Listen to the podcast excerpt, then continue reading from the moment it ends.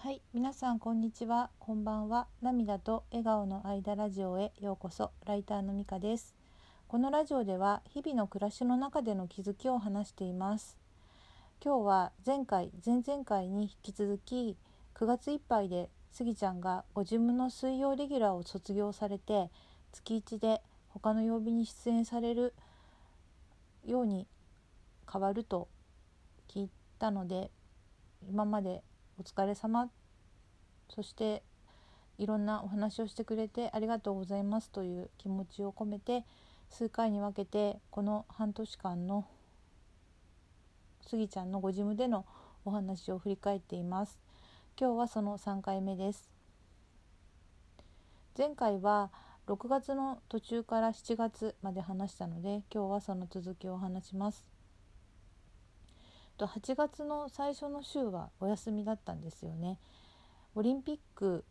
の影響かなと思っています。で2週目からねまた始まったんですけれども、えっと、葉っぱのねアーティストのあの ADHD のアーティストの方の話からあのー、この時にね話してくれた職業というわけではないけれど一億総アーティストというかアーティスティックに考えると考え方の幅が広がったりすると思うというね話についてはとても考えさせられたのでこのラジオの194回目であの話をしています。なのでここではちょっと省略をします。でその他にですねあのスギちゃんが昔デッサンの先生をやっていたことがあってそのパースの授業の話もこの日にしてくれてとても良かったです。学校の在り方っていうのがすごい難しいなと思いながら学生さんの個性を尊重したねスギちゃんの対応がすごい対応というかあの姿勢がねすごいなと思っていました。で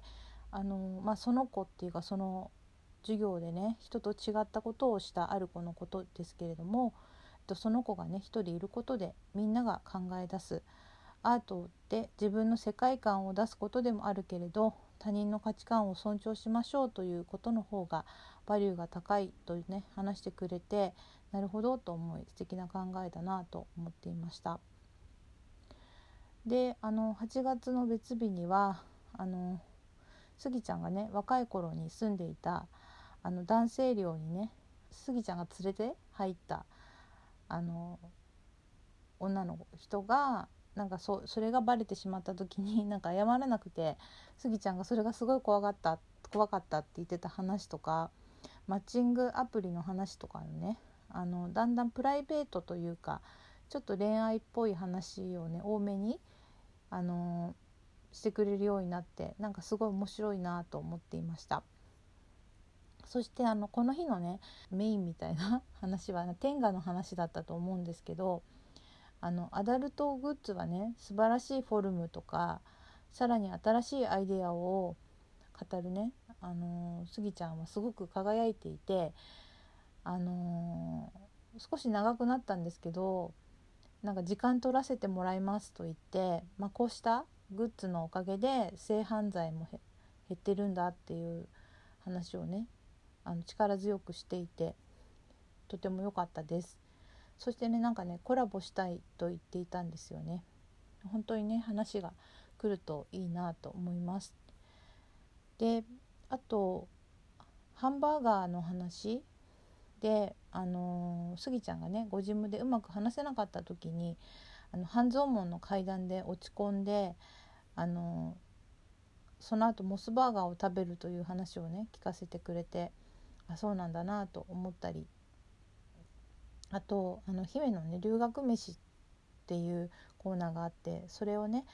あのスタジオで出演された出演者の方々が食べてたけどそのなんか食べた時の食レポが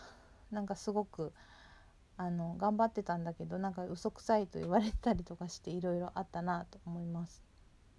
でも食レポって私はそういった仕事してないからね。実際やったことないですけどなかなか難しいじゃないかなと思って。だからうまくできる人っていうのはすごいなと思います。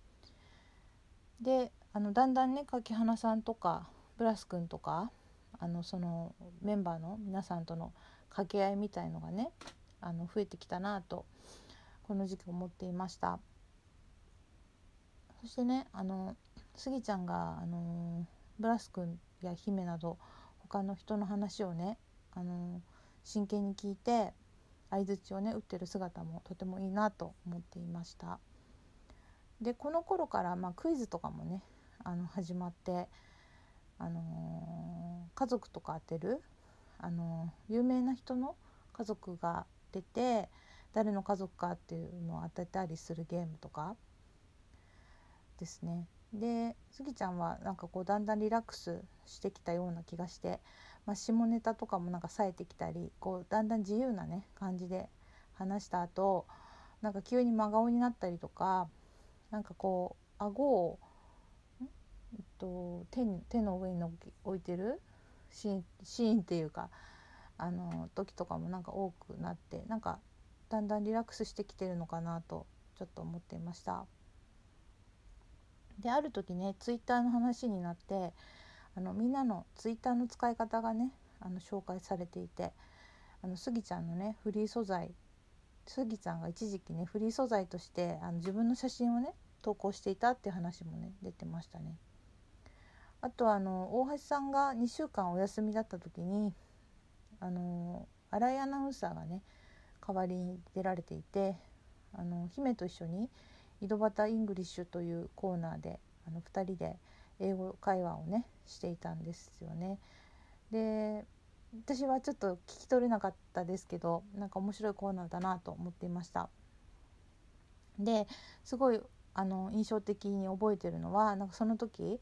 あのラブホテルっていうのがあの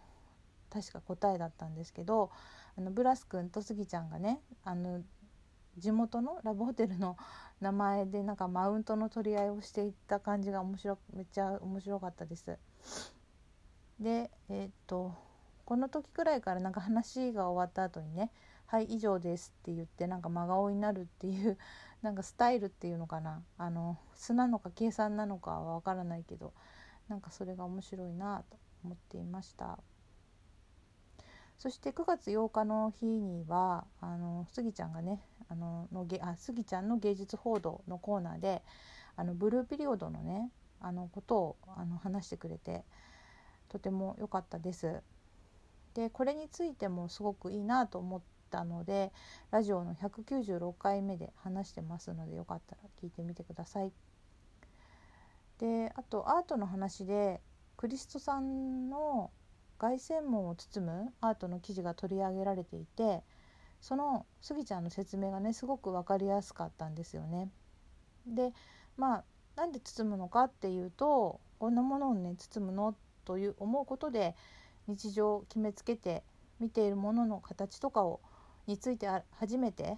あのー、考え始めるっていうことだったんですがそれで包むと初めて考えるとかゼロから考えさせるというねあの言葉になんか納得しました。それから先週の放送の中で一番良かったのはあのミニ四駆のコーナーでしたね。いつもねあのー、ご自分メモしながら見てんですけどあのすごいこれ見入ってしまってメモもね取れなかったんですけれどもすごくスギちゃんが楽しそうに真剣にね話していてその姿がとてもあの嬉しくあの実際のねレースが見られたのもそれをそのレース中にねこう結果を祈るスギちゃんの姿もとてもあのいいなと思いました。あとあのモネのね絵が描かれたスギちゃんのあのミニ四駆もねあのご自分で見られてすごい嬉しかったです。でそのミニ四駆のコースのあるねお店で最後にブラス君からねインタビューをされていた時の回答であの超絶技巧のアーティストよりも日本代表のミニ四駆のすごい人の方がねすごいみたいな話をしたりとかミニ四駆は人生そのものって言ってたのもあの真剣さが伝わってきてあのよかったです。であの一緒に出られてたねアストさんというスギちゃんのミニ四駆の仲間の方がね、あのー、番組に出られてたんですけどあの昨年ね「バチロレッテ」でスギちゃんを知った時にあのスギちゃんについて書かれたあの記事をねあの私検索していた時にアストさんがね書かれたノートの記事を見つけて読ませていただいたんですよね。でとてもね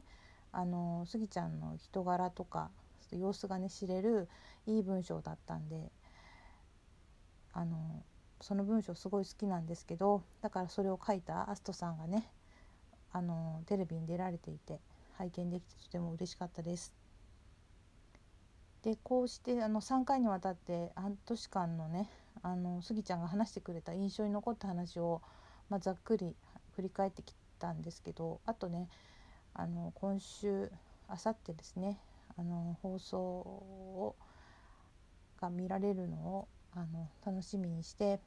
でその感想とですね今までの感謝の気持ちについてもう一回ぐらいもしかしたらラジオで話そうかなと思います。